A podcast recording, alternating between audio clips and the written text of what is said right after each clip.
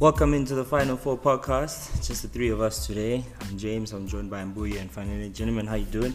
It's all good. It's all good. Can't complain. You guys sound a little flat after watching the Springboks. I mean, I thought you guys would be happier.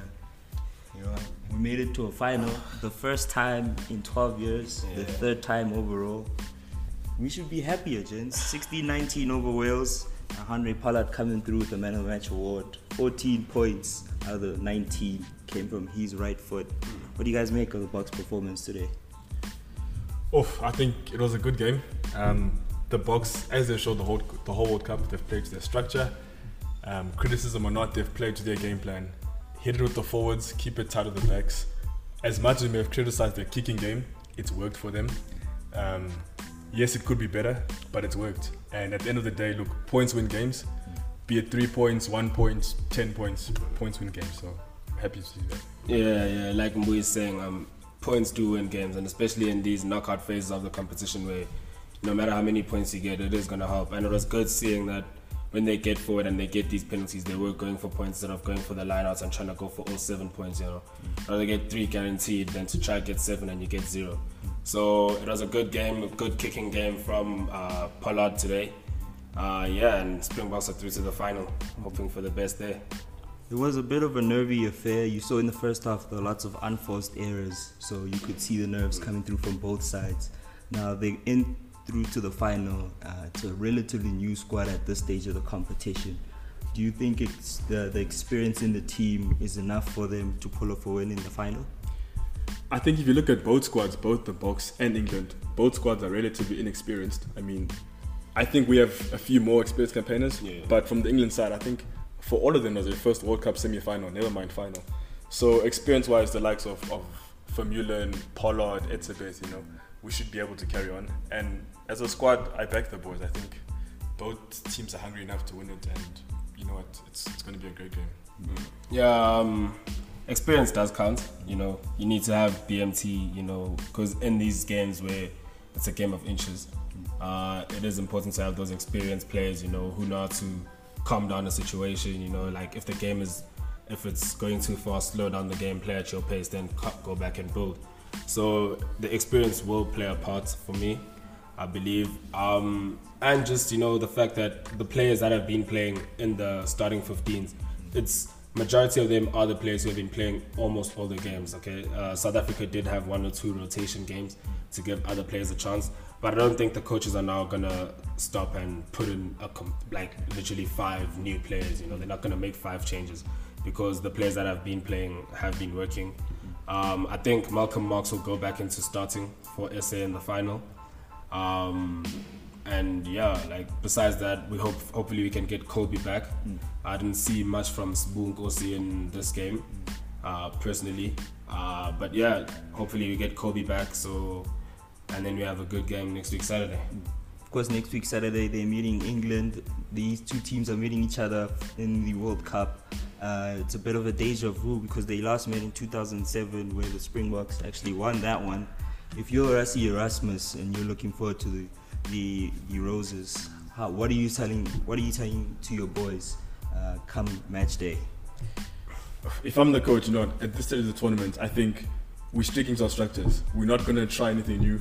We're not gonna change the game plan. It's worked for us. It's too late now. Like um, Fanele was saying, match day squad will be the same.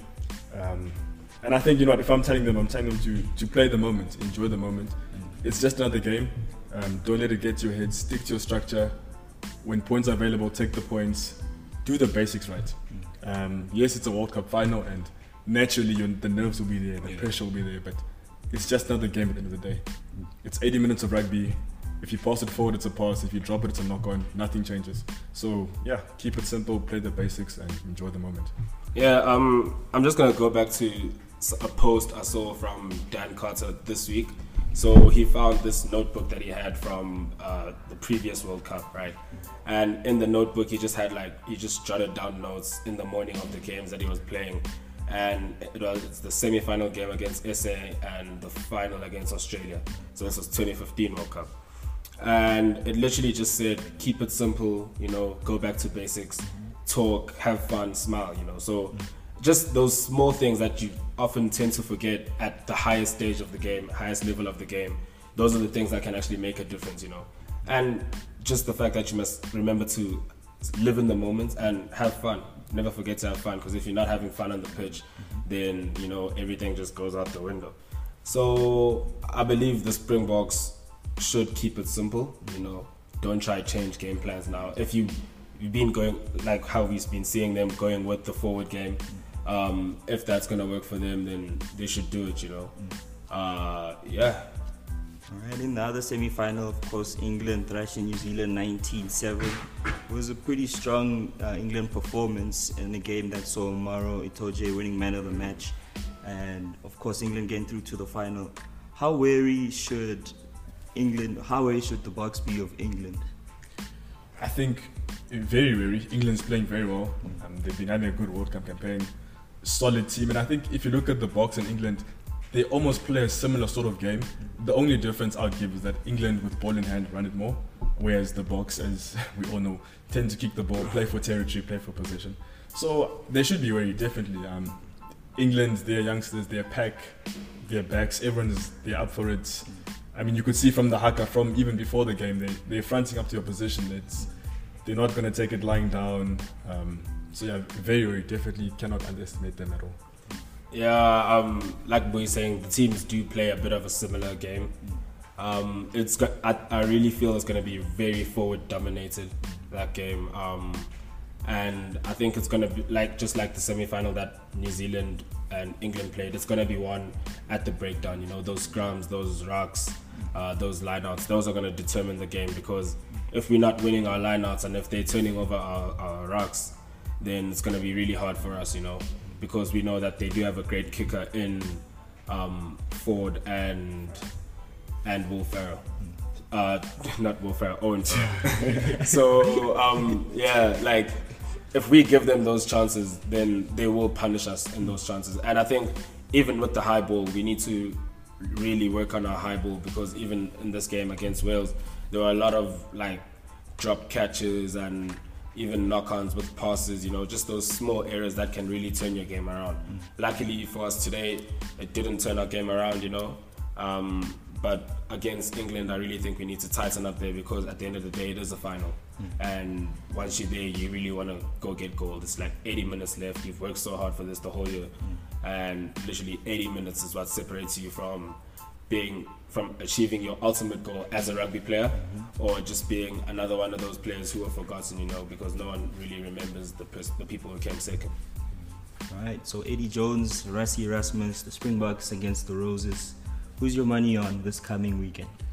Oh, I mean, naturally, you, I mean, a bit of an easy one. You got to back the Boks. Um, patriarch aside, but I think, I think, I think the Boks, Uh, definitely the Boks. Um, not going to give a prediction right now, but yeah, definitely money on the Boks. Yeah, um, I've been one like I've been against the Boks, You know, uh, it's been public um, just because really we haven't been tested. But after today's game, where we did have a test and we still were able to overcome it, I really think that they're in a good headspace right now. Um, and I think both teams actually are in a great headspace because you can't beat New Zealand and not be in a great headspace. So I really feel it's going to be a tough game. And you know the 12 the 12 years that that trend of 95 2007 and now 2019 um, you know su- superstitious as it might be but i really think south africa will win this world cup well, it's a fact that South Africa is undefeated in every single final that it's ever played in. So we'll see how that goes. Yeah. Moving on now to something that no Manchester United or Arsenal fan knows about the UEFA Champions League, of yeah, course, yeah. happened earlier this week. It was match day three of this season's competition. Uh, Real Madrid, Juve, Liverpool, all picking up wins. Um, of course, Kylian Mbappe came back from an injury, got himself a hat trick mm-hmm. at Percy Tau's club Bruges. Sterling also joined in the hat trick party in City's 5 1 win over Atalanta. In the group of death, you had Barcelona picking up a win against Slavia Prague, but the real interesting fixture was against Inter and Dortmund, and you saw Inter coming away with a 2 0 win. So after three games, you have Barca top in that group, followed by Inter, then Dortmund earlier on when the Champions League started, I know Fanele was saying that his money's on Dortmund to get out of this group. Is your money still there, or you want to eat some amber pie? Nah, I really, no, I really feel that Dortmund can still uh, exit the group, you know, uh, the proper way. You know, they don't want to go to Europa. Um, it's only halfway through, so they can come back and win all three games. You know, anything's possible in football. Uh, they have a great team. Uh, they've got the people who can win them games. So I still see Barca and and Dortmund coming out of this group. Right. Well, Ajax were in the took a surprise out for some people as they went down to Chelsea 1-0. What do you make of Chelsea's performance, boy? Um, yeah, definitely a surprise for myself. I definitely thought that the you know Johan Cruyff, I, I backed Ajax all the way. But you know what? Credit to Chelsea. Um, they played well. Um, lots of chances. There was a dis- disallowed goal in the game as well. So Offsides, offside. Just saying. fair enough, fair enough. But yeah, no, Ch- Chelsea definitely played well. I think the youngsters are, are stepping up, um, coming to the party. Michy, Michy's playing well off the bench. Tammy, Mason. So you know, what, credit to Chelsea. They went to Ajax, did what not, not what not a lot of people thought they would do, and you know what, well deserved three points. Yeah, um, look, it's not every Sunday where you find uh, United players outnumbered on this couch. You know, uh, it's usually always a lot of United uh, supporters, and then or it's usually two-two. But today there's two Chelsea supporters and one United supporter. Um, I really feel Chelsea played well. Um, we were able to contain Ajax in the first half. You know, even though it is a hard stadium to go to and get a win. Um, and we were able to contain them like just really sucking the pressure and play we played our own game you know we didn't succumb to what their game and we got the goal at the end you know Pulisic supplied Michy again um, it's been a great combination this season so far so yeah you know top of the group at halfway and we just need to carry on. Bayern, PSG, and Man City are now the only teams to maintain a perfect record. Are they now the favorites for this season's competition? Uh, n- nah Not favorites. Nah, not for me. Um, look, City's got a great team uh, with a great manager, but we all know they always are good in the group stages. But then when it comes to knockout stages, that's where things start to crumble. You know, they made the semi-final last year. Maybe they can make final this year. Um, but I don't. I still don't think they're favorites, just because at the end of the day, you have a Cristiano Ronaldo at Juve. You know, um, yes, Bayern are scoring goals left, right, and center. Lewandowski is looking great uh, for both club and country, but also with them, you know, they have their games where they slip up or, you know, they take 30 minutes to switch on. And once you get to knockout stages, if you're taking 30 minutes to switch on, a lot can happen in that 30 minutes. You know, if you're coming up against a Barcelona. So uh, they're not favorites for me. Yeah, I think Juve are still my favorites just because of Cristiano Ronaldo, and we know he is Mr. Champions League. So yeah, I think yeah, from my side, likewise, as Fernando was saying, I wouldn't, I wouldn't give them the favorites tag. Um, obviously, they're playing well, dominating, but also if you look at the caliber of sides they play, um, on paper, odds-wise, stats-wise, they should be expected to win. So they're doing what they need to do. Uh, come knockout stages, that's when the pressure tells. City has been amazing, has been dominating domestic football, but we've seen Champions League that that extra step up, something always seems to go wrong. Um, PSG, yes, a very attack dominated team, looking good, but also I don't, I don't fancy them as favorites. Uh, Bayern, of the three, I would maybe say Bayern has the best chance. Um, but like Fernando was saying, when you meet a, a Juve or a Madrid who are Champions League specialists, d- despite what's happening in La Liga, um, Barca is also looking good this season. So I think come come the semis and quarters, they I don't know if they'll have enough to push it through, but yeah, not favorites for me. All right. Now in the Premier League, we start off with a record-breaking Friday night when Southampton lost 9-0 against Leicester. Leicester now hold the record for the highest away win in Premier League history. Uh, with United, I might add. just, just putting it out there. Throw back to the 90s. Throwback to the 90s. And, and Good old days. We all know an an Andy Cole in our lives. Jamie Vardy and Ayoze Perez both getting hat tricks. It's funny, Brendan Rodgers, since he's come in, we've seen a shake up in Jamie Vardy's form. he's got a goal average now that's higher than any other manager that he's been working under. Um, how big of an influence has Brendan Rodgers had overall on this team? Uh, I just think literally he came and it just it's looking like Claudio Ranieri when they won the league. You know, um, there's just like a fresh vibe within the team. Um, everyone's playing well. Maddison's playing well. Ayoze Perez got a hat trick. Vardy got a hat trick. Um, and you just think when you look at it now and you look at how other teams are playing, also you just think that okay, Leicester is going to be in top four at the end of the season. Um, you know, and they have won the league before, so it's not something that we can say, okay, no, it's just a momentary form thing. You know, we know they are able to carry out that that form from the start of the season. Jamie Vardy's playing very well, bagging goals, um, and that's what you want to see from him. You know, it looks like it's looking like that season where he got what was it, 11 in 11 games, where he scored 11 in a row. So um, I think Brendan Rodgers came in and just that fresh vibe of a coach who has experience. Um, he has coached Liverpool, um, and you know he's just get, getting there and just saying, okay, guys, one game at a time. Let's get three points, and then we see where we go. I think echoing on that, I think Rodgers definitely has made an impact because one thing he's allowed, he's allowed Jamie Vardy to play his game. Um, he's not relying on Vardy to, to track back and fight and work for the ball on halfway or beyond halfway. He's he's given him the freedom to, I won't say pick up the scraps per se, but the freedom to run in behind the back four. Mm. And the rest of the squad knows that, you know what, if we win it and ping it forward, Vardy's there. Chilwell on the left, he's, he's always, his crosses are menacing. So I think Rodgers has definitely, definitely made a, a big impact in this Leicester squad, and that's why they're playing as they look as free and comfortable as a City, dare I say, without the squad depth. So Rodgers has definitely made an impact. Of course, that win keeps them in third position now. Uh, they, of course, have made some high-profile transfers in the summer. We've seen uh, Harry Maguire moving on. This lack of depth, do you think that it'll hinder them from keeping a consistent challenge, especially with the winter period coming in? Uh, every team wants to have depth, you know. Um, but I feel like with them not playing in Europe, uh, it's going to work to their advantage. Um, they don't have those midweek fixtures that you have. Like we just played Wednesday, we're playing Saturday, we're playing again Wednesday, then you're playing again on the weekend. So you know they have that time to get a break. Um, barring any injury, like any serious injury to Matters or Chilwell, um, Ayoze Perez, or Jamie Vardy, um, I really think they can carry on. Uh, nobody wants to see players who are influential in the team get injured.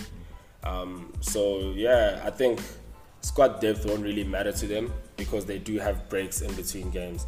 Um, yes, December is a hectic is hectic when you have League Cup coming in and FA Cup coming in, and you have double game weeks sometimes. But you know, if they manage to get through that period, then I don't see them. I don't. If they manage to get through that period the same way they're playing now, I don't see them slipping from top four, top five by the end of the season. Yeah, definitely. I mean, I, I share the same sentiments. Not much to add, but um, yeah, the, especially on the, the European front, even with these League Cup and FA Cups, all their travelling is within England. It's within within England, maybe Scotland, bar an FA Cup. So I think um, conditioning wise, they should be good. Um, barring any injuries, you don't plan for injuries. You don't you don't look forward to them. So I think they have enough cover and maybe not squad depth, but definitely enough cover to to see them through for top four at least. Alright, spare a th- a thought for Southampton. Guess who their next two fixtures are against? City twice. Yeah, in the cup and the league. Yo, we'll pray for them. Speaking of City, they won 3 0 against Aston Villa. City have scored 10 goals in their last three games in all competitions, and Raheem Sterling has four of them. Uh, of course, Fernandinho getting a red card in that match, and that gives them more issues at the back to worry about. Any surprises, though, overall with the result? None whatsoever. I mean, playing Villa, newly promoted side, playing at home, as you mentioned, on form, goals being scored, full squad. For me, no surprises. Yeah, no surprises. Uh, and was that the, the city city game? Yeah, no surprises at all for me. Um, I expected them to win. Uh, it was a slow start to the game. You know, halftime was no no, and you know with the Pep side, you don't want to be no no. You know, Pep always wants you to be banging goals. Um, but they did. They started the second half, 46th minute. You know, Sterling got a goal, and from there, just they just built on it, and they end up winning 3 0 um, kept the clean sheet even though they have defensive problems. You know, Fernandinho getting a red card later on in the game, just showing a bit of ill discipline there. Uh, as a senior player, you don't want to see that from your senior players as a coach. Um, but yeah, I think City just needs to worry about themselves right now. We know there is a gap at the top, but they just need to worry about themselves. Win their games, focus on their games. Don't worry about what Liverpool is doing, because any given day Liverpool could just draw or Liverpool could just lose.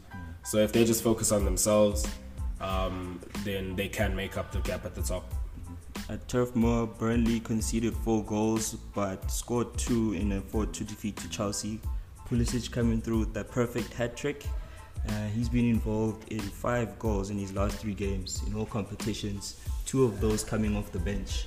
What do you make of Frank Lampard's management of the American? Uh, I feel it's it's been great, really. Um, you know, with the transfer ban and him being one of two signings coming in, him and Kovacic, um, him being the more expensive one, was it 60 or 58 million? Um, I think he came in with a lot of pressure, and as a young player, you know, Frank knows how it is to be a young player with pressure. So I think he really handled him well. Um, gave him a few games at the beginning, then he took him off, and then he said, "Okay, come on from the bench." uh, make some plays from the bench, and now he's back to starting and he scored a hat trick. So I think just that grooming and that you know adjustments of okay, you're not in Bundesliga anymore. Now it's Premier League, and this is how the fans actually, this is what the fans expect from you as a player, um, and just to be patient with them, you know, because we can see with Arsenal, they weren't being patient with Nicolas Pepe, and yes, he did score two goals now to win them the game in Europa. Um, but just from the beginning of the season till that game, he's been under a lot of pressure and he hasn't been performing.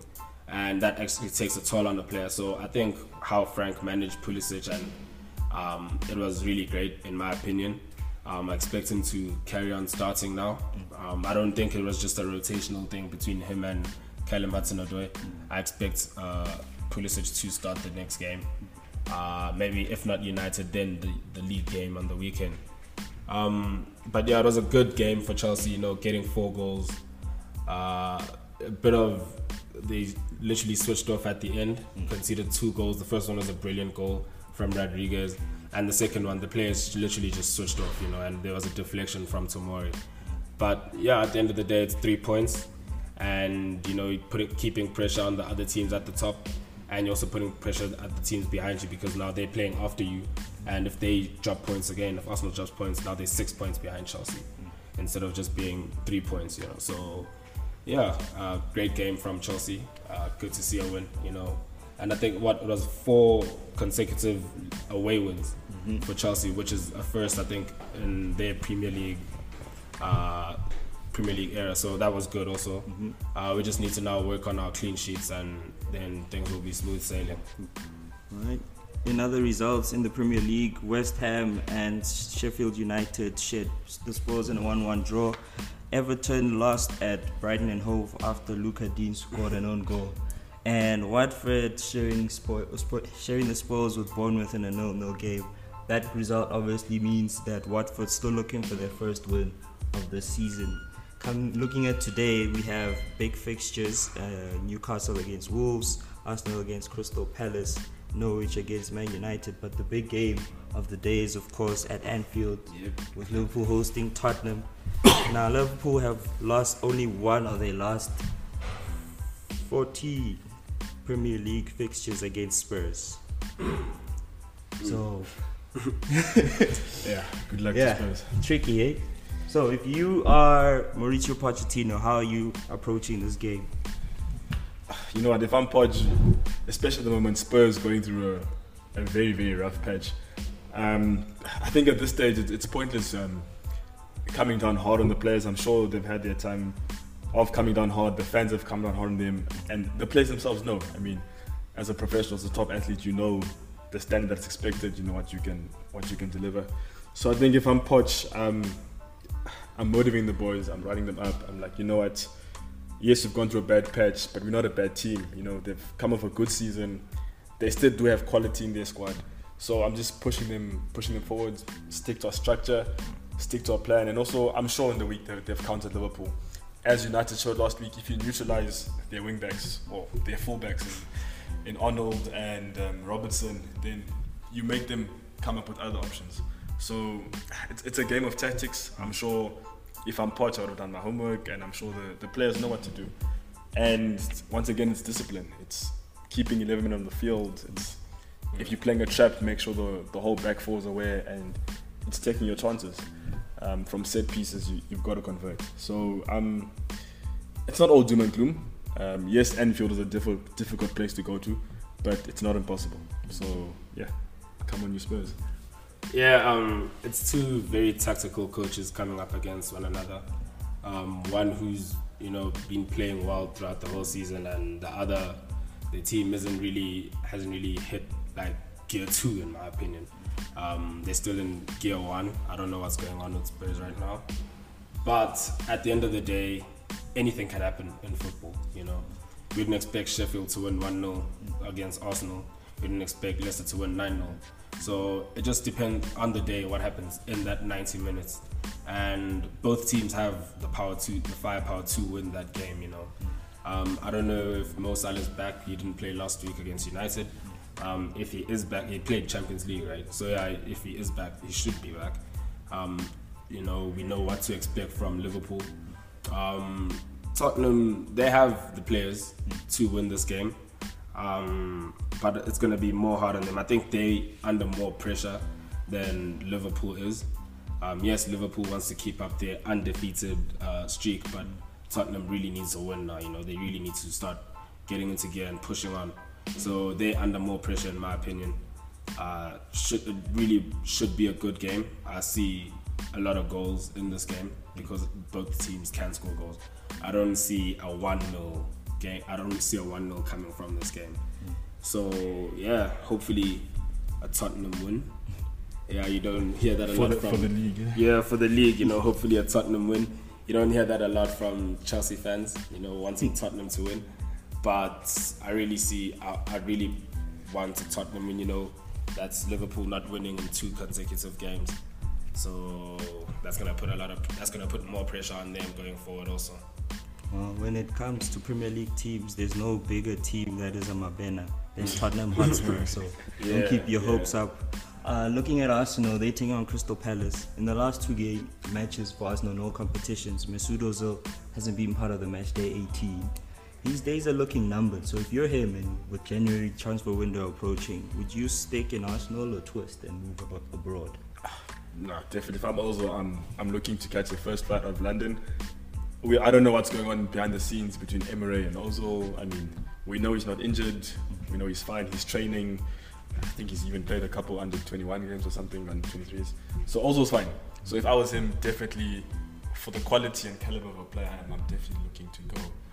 Not even overseas, even if it's another Premier League club, but definitely looking to play regular football. like Unai Emery is very disrespectful in my opinion. Um, you come out to press conferences and you say no, Ozil's training, he's training well, he's doing everything correctly, he's doing everything right, and then come game day, he's not even in the match day 18. Um, that's very, I don't understand that, you know, because literally that's your highest paid player, earning 350,000 a week to just sit at home on a weekend and just watch the game from home.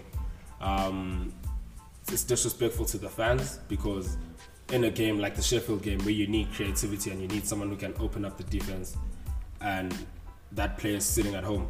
So they're failing to get their goals, they're failing to become creative, but their most creative player is sitting at home not playing. Um, and you even see that with with Tierney, you know. Um, Tierney played very well against uh, again in the Europa game, but will he start today? Uh, you doubt it. You know, he's probably going to go back to Kolasinac starting. So I really don't understand. Even even Bellerin, Bellerin's been playing some games. He's been getting his minutes, but come today, he's probably going to go back to playing someone else there. You know, so I don't really understand what's going on with Emery. Um, whether he deems what whether he deems Europa more important than the league or what's going on, but he's not playing the strongest 11 in the league. And even some of his changes, you know, they really are suspicious, you know, taking off Taking Pepe and taking off Sheffield game. Pepe instead of taking off Saka in the, in the Sheffield game. Uh, playing three defensive midfielders and then only putting Ceballos on at the end when you know Ceballos can be creative. If you're not playing Ozil, rather play start Ceballos. You know, um, that's what you bought him for. You bought him for creativity, then play him in the game. Uh, putting him on the 80th minute, it, it just doesn't make sense to me. Um, but yeah, at the end of the day, he's the manager. You know, it's his job that's on the line every week. So what he what he does, he has to live with. Right. Well, at Carrow Road, they Norwich are hosting Man United, as you know. Now, United's next goal will see them become the first team in history to score 2,000 Premier League goals. They've had a pretty good week. They obviously shared the points with Liverpool last week, and they played against the team which whose name could be used as a Wi-Fi password. and Thursday night, uh, what should we expect from them today? More of the same, or will they pull an Ole and disappoint the Reds faithful again? Wow. No, I think yeah, yeah. As we know, it's it's it's dark days for United, but you know what? It's, it's not all it's not all doom and gloom. Um, for me, if I'm only, um, um, you know, the the type of manager he is, as as young as he may be, but you would take the positives out. The, the monkeys off the back. Um, our first away win since PSG in February. I think it was 10, 11 games, if I'm not mistaken. Um, I'm sure you Chelsea fans can tell us because they kept every weekend stats, stats, stats. So you know now the monkeys off the back. We've got the win. Um, the Liverpool game, I'd say two points dropped as opposed to a point game gained, but that's a different conversation. Um, so yeah, I, I'm being confident. You know what? You're not going to see anything different from United. The game plan won't all of a sudden change and expect a, a 4-0 like we did to your Chelsea. Um, but I think it's gonna be it's gonna be very tight. Um, I'm predicting a tight 1 0 or a 2 0 win. Martial's back, so we'll probably see Rashford going back out wide and Marshall playing up front in the center. And I think we'll keep it tight.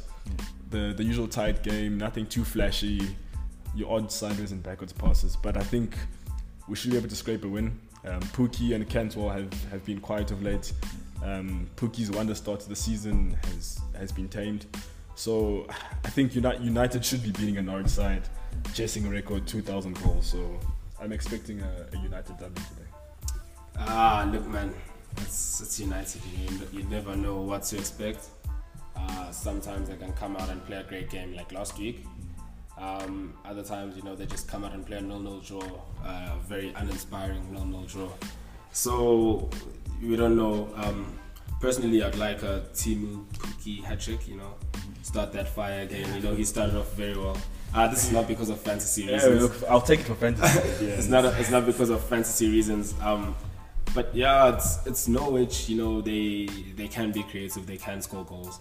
Um, but they started high, and I think now, like now that they're settling into Premier League and all the other clubs are settling into Premier League, you're starting to separate the boys from the men. You know, the people who know how to play in Premier League, and you can see them from the Championship sides. Um, a two-two draw would looks like a reasonable scoreline in my opinion. Um, both clubs can score if they want to. Uh, United's having trouble with that with 13 goals in the past in the nine games.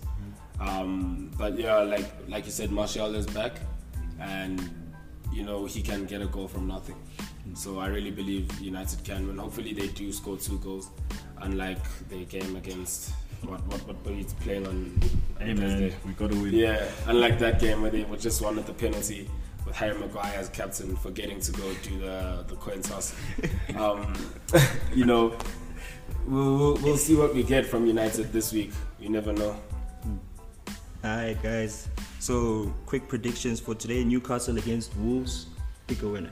Uh, Wolves Yeah, Wolves. Arsenal and Palace. uh, draw.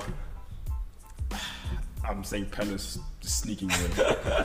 Palace, yes, Palace to sneak a win. Milivojevic uh, penalty in the 89th. nah, I say I say draw. I say draw. Norwich against United. United. Draw. He just said United win, but anyway, two, Nah, draw. Two two draw. United Liverpool and Tottenham. Uh, Liverpool. Liverpool. All right. So we move on then to the NBA. Uh, we're two, three games into the season now. Who are your favorites to come out of the West and the East? NBA is back. Um, you know, been waiting for this for a long time. You know, uh, new season, players moving. Um, LA being back to being one of the biggest franchises, uh, the uh, biggest cities in in NBA. Um, they have, you know, we know both LA teams are stacked right now. They've got great players, um, and even in the East, you know, Kawhi's left the East. Uh, there's a room for another beast to come out of the East. So, in my opinion, I see the Clippers. Yeah, Clippers are favorites. Um, I think it's gonna be uh, Clippers versus Lakers in the conference finals, barring any injury, of course. Um, and Clippers coming out of that, having won their fir- their open season opener against the Lakers at Staples Center. Um, and in the East, I really see Philad- Philadelphia versus Bucks final. Um, if not, I, I, I don't see the Nets reaching the final. You know, even though they do have Kyrie now, but you know, just not having KD and we know what we know Kyrie when he's in a team and he's the go-to guy. You know, we saw it at the Celtics. It didn't work out properly. So I really see 76ers versus Bucks um, in the finals there because Giannis is a is a beast. You know, reigning MVP. We know what he can do. We know what Joel Embiid and the Philadelphia 76ers can do. So I see that, and I see I see the Bucks coming out.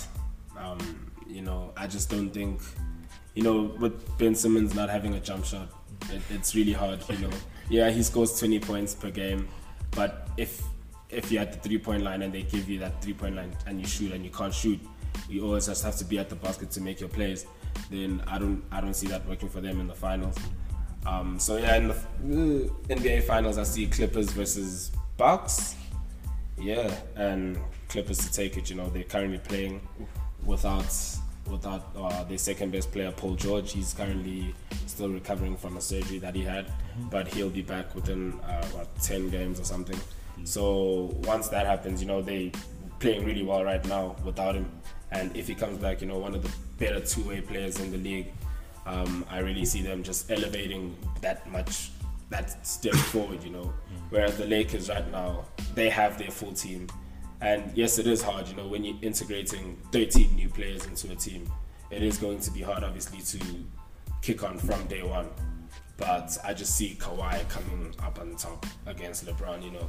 LA belongs to Kawhi now. Hey, hey, hey. Um, Hey, hey, yeah. yeah, no, I, I mean, you've said it all.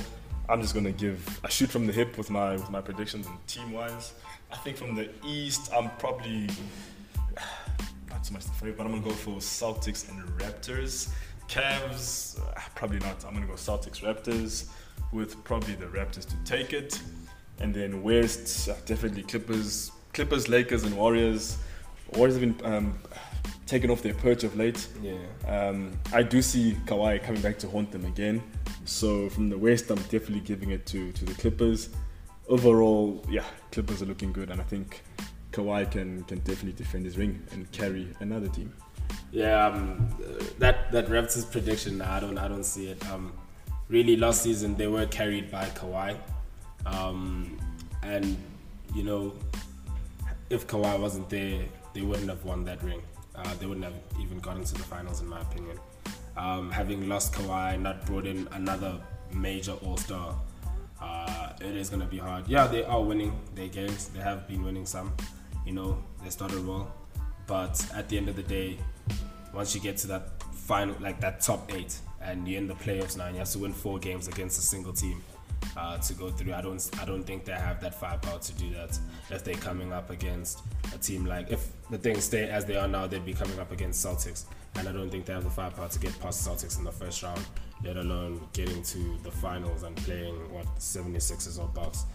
So, yeah, unfortunately for the Raptors, it's one of those okay, we won a ring, hey, but I don't see them winning another ring. I'm sorry. Jake is gonna be sad this year. All right, we got your team predictions. Let's hear it for your MVP predictions. Yeah, MVP predictions. It's it's hard right now. It's it's it's really hard because you know James Harden can average 30 a game. Um, it's gonna be hard now knowing that there's uh, Westbrook just came to Houston, so I think his numbers are gonna go down just for that balance. Um, but he's obviously he's to be an MVP contender. Um, Steph is said to be an MVP contender this season. Um, not having Clay, not having KD, he's really their primary go-to guy offensively. And we know if he's if he's shooting 30 shots a game and he's shooting at 50%, you know, he's gonna be averaging 30. Um, and we know that the more shots he takes, his percentages don't go down. You know, so I really see him averaging a good above 27 this season. Um, can be MVP, uh, depending on how the team does as a whole. Uh, Kawhi can be MVP. You know, if he carries Clippers to the number one seed this season and he averages his 25, 26 points, he, he can be MVP. LeBron James can be MVP, even though it is year 17 for him in the NBA, and he did say that he's going to slow down. Uh, he wants to give AD more of the touches. AD must be the primary go-to guy, but I really think that LeBron has this thing where once it gets to a certain point and he can see this isn't working, then he comes and he takes over. And once that guy in him comes and takes over, um, his numbers really skyrocket, you know. So he can be MVP. Um, in the East, Giannis could be MVP again. You know, he is the reigning MVP. He's the primary go-to guy in the at the Bucks, um, and no one, uh, there's no other notable people in the East who could say we're challenging for MVP, barring Joel Embiid if he stays healthy the whole season. You know, we know what he can do. So I say my top three for MVP this season would be Kawhi to get his first league MVP title, um, Giannis to do go MVP back to back, and I'd say Steph just because he's the only guy in the team, and we know what he can do. Now, we, like we know what he can do because the other guys have players in the team that they can defer to. Uh, with him, he doesn't. So you know he can average 30 if he wants to this season. So that would be my top three. Yeah, I think that that's a perfect summation. Um, not much more to add. Uh, yeah, how do update? The top three, I'd probably say Kawhi, Steph, and maybe Giannis. Uh, LeBron, as, as you mentioned, um, age is catching up to him, but then again, he's LeBron, so he, he can always pull out the stops, pull out something out of nothing. But I, I think it might just be a bit too much for him to maintain again. So yeah, definitely league MVP should probably be Kawhi Leonard. Yeah. All right, dope. Now we move on to the final portion of this podcast, recording the GOAT debate, which of course is brought to you guys by GOAT Africa, the greatest ever. Gentlemen, it is Rugby World Cup final season. You can smell it in the air. I'm curious to know what's the most iconic final that has ever happened in world rugby? Ugh. That's a tough one. Ooh. Iconic. Uh, I think I'll go back to 95. 95. Yeah, 95. Um, just iconic because of what was happening in our country, you know, um, coming out of apartheid, you know, um, going back to playing world rugby and winning the World Cup, you know, just bringing the country together, like how sports always brings the country together. Uh, we've seen with the Cricket World Cup in 03, was it 03? Yeah, when we hosted the Cricket World Cup. Um, 2010, when we hosted uh, the FIFA World Cup. Unfortunately, we didn't win those. Um, but in 95, we did host the Rugby World Cup and we won it on home soil, you know, the first time we won it. And it just meant a lot for the country as a whole and for those players, you know, winning the first Rugby World Cup for South Africa. Um, I think that was very iconic. Uh, The New Zealand ones, uh, I mean, you know, it's New Zealand at the end of the day. They've been number one in world rankings for 80% of the time since they've been checking world rankings. So uh, none of those were iconic for me. Um, bar, uh, the France one, where it was a close game, 8 7, it wasn't really iconic, but it was like a very tough final. So yeah, I'll stick to 1995 Springboks. Yeah, I think I'm the same. Just thinking back, sitting here, um, like Fanny said, All Blacks, I mean, are expected to win on paper, and maybe 2015 defending first first Mm. team to defend the World Cup. Yeah, that's an incredible achievement. Would I really call it iconic? Eh, maybe not so much. Um, All Blacks again 2011 on home soil, played well, well deserved. But that tight final. Had France won that, maybe it might have you know Yeah. throw- thrown a spanner in the works. 07 Boks England, also a good final, but I mean, that was just good rugby. Nothing's so much iconic about it. Uh, 03, 99, Aussies, yeah, good finals, but yeah, for me, definitely 95. Um, also, if you look at the semi final, how the Boks almost didn't make it, I think. Yeah. Cape Town, that Australia or France. I mean, with the rain and hmm. possibility of the game being cancelled, and had it been, we wouldn't have made it to the final and hosting the final and hmm. the drop kick, Joel Stransky. I mean, yeah, I think 95 in terms of history and context. And Yeah. if you look at the bigger picture, I mean, the World Cup is a World Cup, but if you look at the the bigger picture of what is happening at the time, then definitely the 1995 World Cup for me. Well, here's to hoping that we can top it this week in this upcoming final. Yeah. That co- brings an end to the Final Four podcast for this week. Thank you for tuning in. Of course, we'll see you again next week where we talk Springboks lifting the trophy and speaking it into existence.